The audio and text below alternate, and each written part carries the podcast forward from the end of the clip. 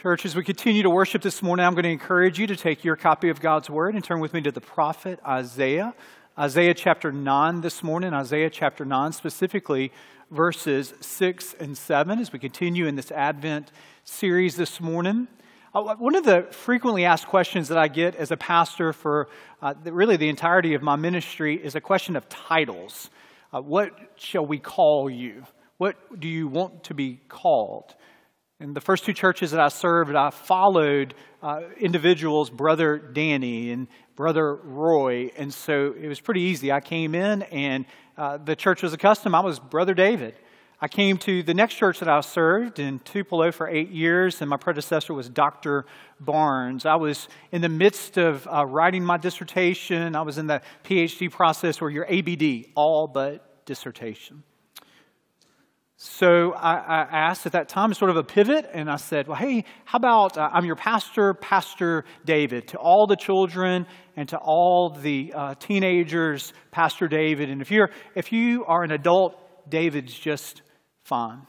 Now, it was sort of confusing to the church because about a year later, I, I finished the dissertation, I defended the dissertation, and I came back and there was a, a little bit of, uh, of angst in the midst of, I mean, what do we call this guy? Is it Brother David? Is it Pastor David? Is it Dr. David? Is it Reverend David? Is it his, Your Highness? I mean, what are we supposed to call you here? I mean, what, there's all these kind of titles here. And so, again, I was like, hey, hey, nothing's changed. Pastor David, if you're an adult, David's just fine. Kids and teenagers, Pastor David's my preference. It came to sort of a head in an offertory prayer where one of our deacons was praying and he said, God, thank you for Reverend, Pastor, Brother, Dr. David. and that was the reaction of the congregation right in the midst of prayer, just, I mean, laughter. And so, hey, titles matter. I mean, what we call one another, I mean, they, they matter. They, they can show roles, they can show responsibilities, right? I'll tell you this, uh, you know, many of you will call me Pastor David, many of you will call me David. There's no doubt about that. But I tell you what, no one else will call me other than three people in my family. And that, that's really my most cherished title that three boys call me, which is Dad, Father. I mean, it's a title that, that no one else in this world calls me. No, no one except for Hayden, Luke, and Jonathan look at me and they don't, they don't say Pastor David, they don't say Reverend David, they don't say doctor anything. It's, it's dad, it's father. It's, it's a title of role, it's a title of responsibility, it's a cherished title. It's a title I've thought a lot about this week as I opened up God's Word and was thinking about the four titles that Isaiah gives 700 years prior to the coming of Jesus. I mean, the Assyrian Empire is, is sneaking up, encroaching upon Judah, sneering threats at them. The, the citizens of Jerusalem, they can, they can literally look over the walls and they can see sudden death before them. They can see exile in their future. It is a dark time in God's people's narrative and history. And Isaiah says, Hey, listen, I'm going to give you light. I'm going to give you hope. And the hope will come 700 years from now when the light it comes from eternity and enters this earth and you're going to address him with four titles. Titles that we read about here in Isaiah chapter 9. Read along with me in your copy of God's word. For to us a child is born, to us a son is given, and the government shall be upon his shoulder, and his name shall be called Wonderful Counselor. We talked about that title two weeks ago. Mighty God last week, Everlasting Father this week, Prince of Peace. Verse 7 Of the increase of his government and of peace, there will be no end on the throne of David and over his kingdom to establish it and to uphold it with justice and with righteousness from this time forth and forevermore. The zeal of the Lord of hosts will do this. God has spoken 700 years before the coming of Jesus. There is to be hope that, that the people of God are to hear in the, in the promise of Jesus who has come. Now we look back 2,000 years ago and we can look back from, from a different vantage point of, of Isaiah and we can see that light has come. And each of these titles, Wonderful Counselor, Mighty God, Everlasting Father, Prince of Peace, they tell us about who He was, who He is, and who He always will be. I think the Everlasting Father title is a title that can be rather confusing for Christians. As a Christian, we, we worship one God in three persons Father, Son, and Holy Spirit. The Father is God, the Son is God, the Spirit is God. They're one, but yet three.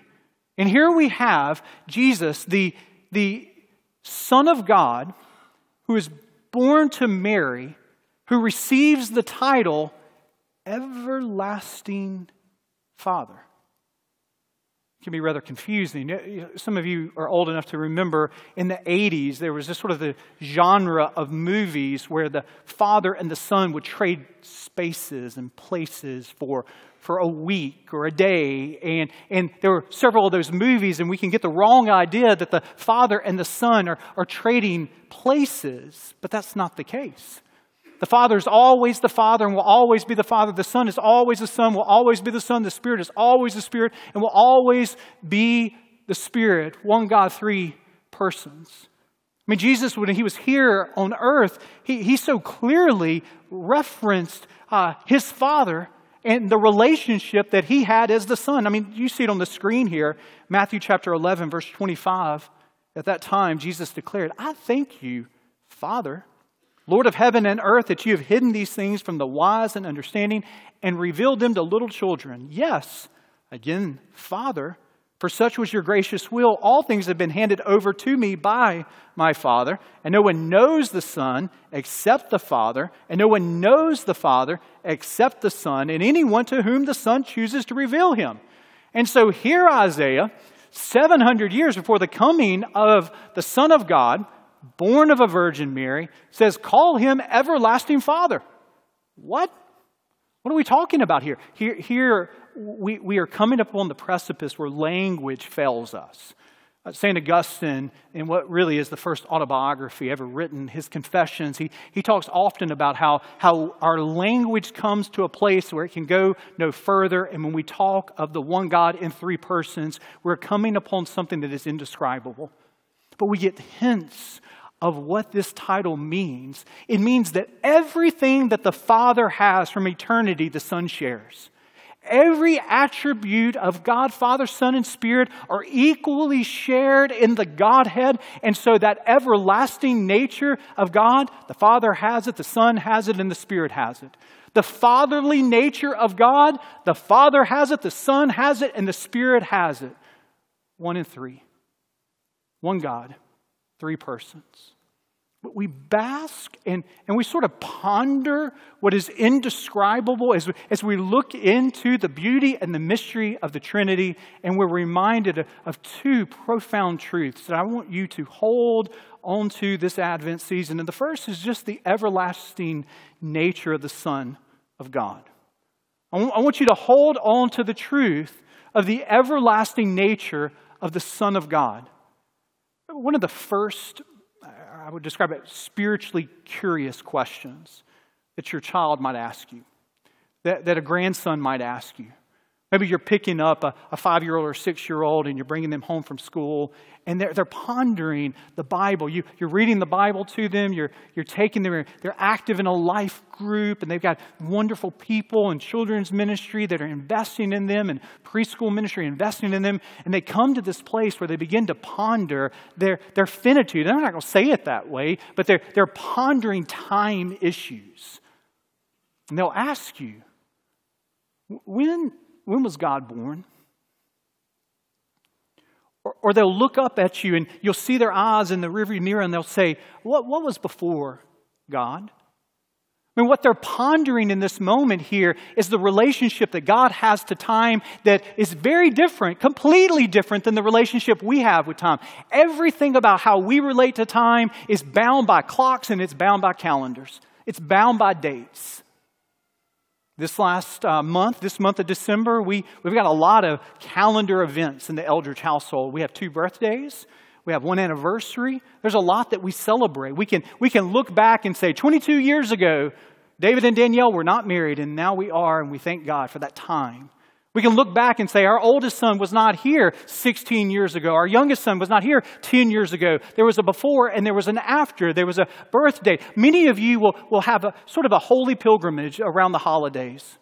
And maybe it is to a son or to a daughter's, maybe it's to a father or to a mother's, maybe it's a brother or a sister. You will, you will get in a vehicle and you'll travel to a cemetery. You get on your knees and you'll clear off the pine straw that is on that gravestone. You put some flowers there. Maybe you as a family will have a word of prayer as you remember the indelible imprint of the person who lived here on this earth and who you love so dearly, and you'll, you'll stare at those dates. Dates that remind you of a start and a finish to this earthly life. Dates that remind you that that person that you love is not a person that is everlasting in contrast to a God who is eternal, a God who is everlasting. We are time bound. We're constricted and we're constrained by calendars, but, but our God is not. He is wholly different than us. And we're not just talking about the Father who is, who is all by himself in eternity. And you know something? He got a little bit lonely, so there was a Son and then there was a Spirit. No, what we're saying is from eternity past, there's been Father, Son, and Holy Spirit in this beautiful dance of love. And out of the overflow of that eternal triune God and the love, there is everything that is comes to being. Out of His loving choice. And who is there at creation? Create, well, we read it in John chapter 1. In the beginning was the Word, and the Word was with God, and the Word was God. He was in the beginning with God. All things were made through Him, and without Him there was not anything made that was made. So the Father, the Son, and the Holy Spirit are there in eternity past, and they create, they exist in communion with one another. People ask this question what was Jesus up to before he was born of the Virgin of Mary? I mean, he was in this holy communion with the Father and the Spirit. He was there present in creation. Paul peers back or peels back the, the curtains of eternity, and he, he gives us this beautiful glimpse in Colossians chapter 1. He is the image, talking about Jesus, of the invisible God, the firstborn of all creation. For by him all things were created, in heaven and on earth, visible and invisible, whether thrones or dominions or rulers or authorities. All things were created through him and for him. And he is before all things, and in him all things hold together. So, Father, Son, and Holy Spirit are there present in creation. Jesus, the Son, is there holding things together in the midst of creation. The Father and the Son and the Spirit, eternal, everlasting. And this is good news. It's not, it's not good news just out of our theological curiosity. It's not, it's not good news, first and foremost, just to bask, well, that's God, and we're different than that. He is timeless, and we're time bound. Yes, that's true, but I, I want you to feel the, the practical weight of what I am saying. I am saying that anything that you experience this side of heaven, anything that you experience that is a difficulty and a tragedy, anything that you go through, God the Son, the Spirit, the Father were before it, over it, outlive it, and will outlast it. This is really good news. It is really good news for us to bask in the eternality of God. Do you know that God is eternal? Can I tell you what isn't eternal? Evil. Evil's not eternal. Evil's got a shelf life. Can I tell you that God is eternal? But, but can I tell you who isn't eternal? Satan. His days are numbered. He's not eternal. Can I, can I tell you that God is eternal? But you know what's not eternal? Cancer. That's not eternal. Can I tell you that God is eternal? But you know what isn't eternal? Sin. That's not eternal. Can I tell you that God is eternal? But you know what isn't eternal? COVID isn't eternal. Can I tell you that God is eternal, but you know what isn't eternal? The tornadoes that strike in, in the dark of the night, they will not go with us into eternity. Can I tell you that God is eternal, but you know what isn't eternal? Your tears are not eternal. Your pains are not eternal. Disaster is not eternal. Can I tell you what isn't eternal? Heartache, it's not eternal. Betrayal isn't eternal. Tragedy isn't eternal. Abuse isn't eternal. Neglect isn't eternal. Abandonment isn't eternal. Disappointment isn't eternal. There is only one who is eternal, and that is God, Father, Son, and Holy Spirit, and that is good news. Amen? It's good news. It's good news to bask in the eternality of God. And while there's so much that, that might hit you here on earth, be reminded it has no power in where you're headed, child of God, that He is eternal, and these things are not. Notice with me the everlasting nature of the Son of God. But, but I also want us to just stop and just to think about the adopting love of our everlasting Father. Uh, the only way, the only way that you have a connection to the Father is the profound purpose of Christmas, the very profound purpose of Advent. That the coming of Jesus gives us access to a relationship with the Father through the death and the resurrection of His Son the only way that you know God the Father, don't miss this, is that He loved you so much that He would send His Son. And His Son is the payment for your adoption into His family. And it is a really big family. Jesus says it so clearly when He's walking here on the earth. He, he ponders and, and uh, helps people understand the very purpose of why he's here. And we read in John chapter 14, I am the way, I'm the truth, I'm the life. Guess what? No one comes to the Father except through me. The writer of Hebrews, it talks about how, how you have access to and you have intimacy with God the Father, the Son, and the Spirit. And guess what? You don't deserve that. I don't deserve that. None of us have the ability to do that in our own strength. But praise God, we have one, brothers. Since we have the confidence, Hebrews chapter 10, to enter the holy places by the blood of Jesus, by the new and living way that opened for us through the curtain that is through his flesh. So, the purpose of Advent is to remind you that He has come so, so that we can enter into a relationship with the Holy God and we can have intimacy with and access to the Father for eternity to come. You can't do that in your own strength. But praise God, we don't have to. The payment has been paid. And, and there's, some, there's some really good good news about that. But one of the, one of the things that we celebrate is, is that the Father has adopted us into a family, and it is a really, really big family. It is a family that, that spans continents, and it is, a, it is a family that spans time and age. One of the things I, I just was reminded of just a couple of weeks ago, I went to Las Vegas to speak at one of our church members' company's retreat. And so I came in uh, Friday night at 6 o'clock. I spoke at 8 and flew back out literally at 10 o'clock. I was there for 16 hours. Um, I spent a good bit of time with Uber drivers. When I was uh, going back from the conference center to the uh, airport to fly out, the Uber driver asked me, he said, What brings you to Vegas? And I'm sure he hears a lot of things. But, I, you know, I said, Well, I'm a pastor and uh, I was speaking to one of our church members' companies here, and they had a retreat, and he perked up immediately. He said, Oh, you're a pastor. He's like, I'm a follower of Jesus also. And he said, I'm also in the ministry too. And I said, Wow, hey, tell me about this here. He said, Well, listen, I grew up in Ethiopia. My mom and dad loved Jesus. Went to church. I accepted Christ as my Savior. And I've been in the ministry of gospel music for decades. And I said, wow, that, that's amazing. He's like, oh, yeah, yeah, yeah. You can listen to me on Spotify. So I'm there in the back of his vehicle. I'm, I'm uh, uh, looking him up on Spotify. And I hear in Alabama gospel music. I think like the Gaithers and the Blackwood Brothers, all that kind of. Needless to say, that's not gospel music in Ethiopia. So. The uh, gospel music in Ethiopia has got a lot of 80 synthesizers kicking in it. So it's just a, it's a little bit different right there. But he just went on and on, and we had the best conversation. It was just 25 minutes from where I was to the airport. We got there, and he said, Pastor, I want to pray for you. And I said, Well, I want to pray for you.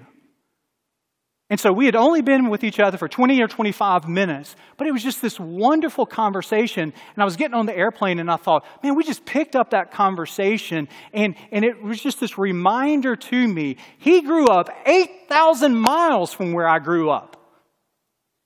But we had this instant connection. It's the connection far greater than biological blood. It's, it is the connection of, of Jesus' blood. And so I realized, oh, yeah, I know why we were connected because that's my brother in Christ. It's one of the reasons that this church for 97 years has had a heartbeat for missions. One, one of the ways that so many of you have gotten in vans and driven across this nation, driven across this state, gotten on planes and have flown to, to the uttermost parts of the earth is why? One reason is to be shoulder to shoulder to brothers and sisters in Christ, seeing what God is doing in the bigger family.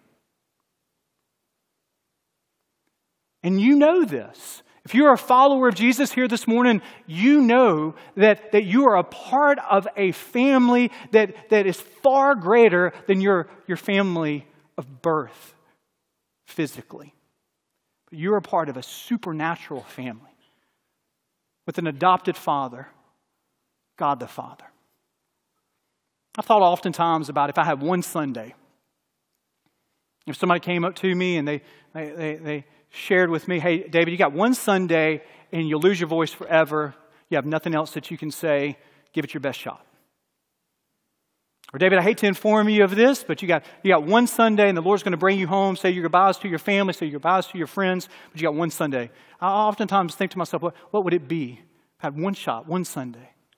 And I'm about 100% sure that if I, if I have one time before you, one last time, I would say, hey, I, I want you to know that you have an everlasting Father who is absolutely crazy about you. I want you to know that you have an everlasting Father whose grace it never runs out, whose mercy never runs dry. I would want you to know that there is an everlasting Father who loves you, cares for you, desires an intimate relationship with you. I, I, would, I would 100% open us up to the Word of God and tell you not about, first and foremost, a prodigal son who comes to his father and says, Hey, listen, give me what is mine, and disowns, dishonors his dad. I wouldn't first and foremost just, just have you walking around with the prodigal who goes off to the foreign land, the Vegas of his day, and lives it up. And as long as he's got money flow and he's got a lot of friends around him, but the money runs out and the friends run away. I wouldn't first and foremost spend a whole lot of time talking about the prodigal and all of his doings. But I tell you this, I would spend a whole lot of time talking about how that prodigal comes to his senses.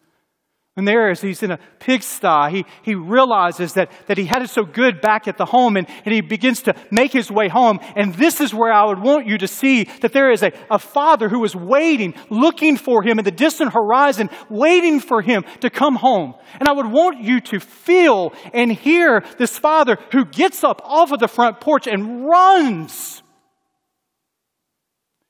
to greet his son his son who is far off, who has come home. And I would want you to, to feel what it was like for that father to say to the son, Welcome home. I would want you to feel what it was like for that father to say to that son who was far away, I am so glad you're here. Let's throw a party.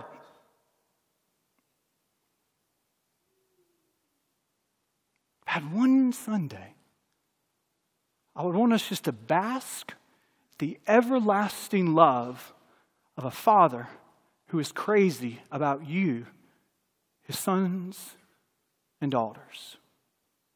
I would want you to know that no matter how far you've traveled, no matter how difficult you've made life through your sinful mistakes and decisions, no matter how, how far off the beaten path of, of God's will you have gone, you can never travel so far away that you cannot come home. I, I would want you to know about that. I'm sure I'd be reminded just a few weeks ago, Danielle and I were able to go to the Cove in North Carolina, but I've told you about this already.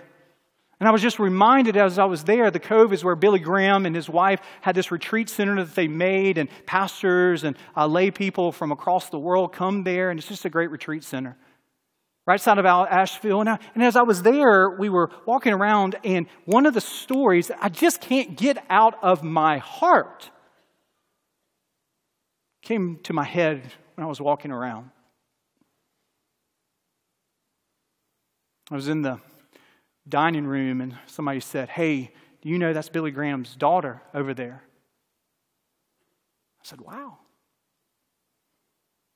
And I was reminded of a story that I heard, and an experience that maybe some of you saw because, because his daughters eulogized his dad. And Ruth, the daughter, stood up and she told a story about her dad that I just can't get out of my heart. It is a story of, of her dad when her marriage comes to a crashing end after 21 years. And Ruth stands up, eulogizing her father, and she says how she comes to the end of her marriage and, and she realizes she has to start over. So she takes the children and she moves away. She starts anew. She meets a widower recently who lost his wife. They knew better, but there's just something about the connection and much to the chagrin of her family and her friends who assured her, hey, listen, you need to slow down. You need to pump the brakes. She, she just, they, they came together and then they were married.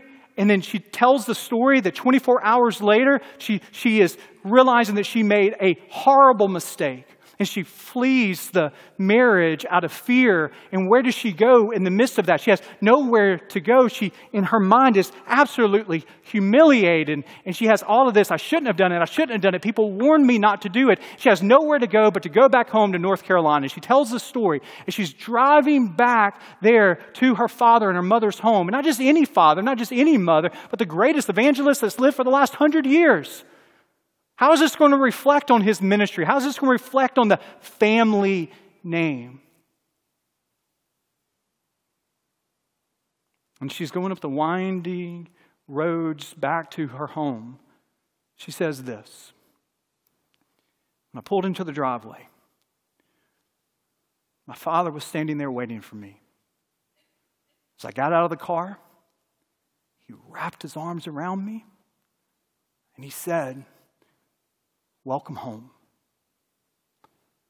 There was no shame, there was no condemnation, just unconditional love. My father was not God, but he showed me what God was like that very day, my worst day. And I just happened to think there's not one person sitting in any pew this morning that doesn't know what it's like to pave your own road, to pave your own road with sin, to pave your own road with regret, to pave your own road with despair, to pave your own road with disappointment, and to pave your own road with a lot of pain and a, and a lot of failure. But if I have one shot I would tell you no matter how far you travel down that road, if you, child of God, would turn to Him in confession and repentance, He is there waiting for you with a mercy that never runs out.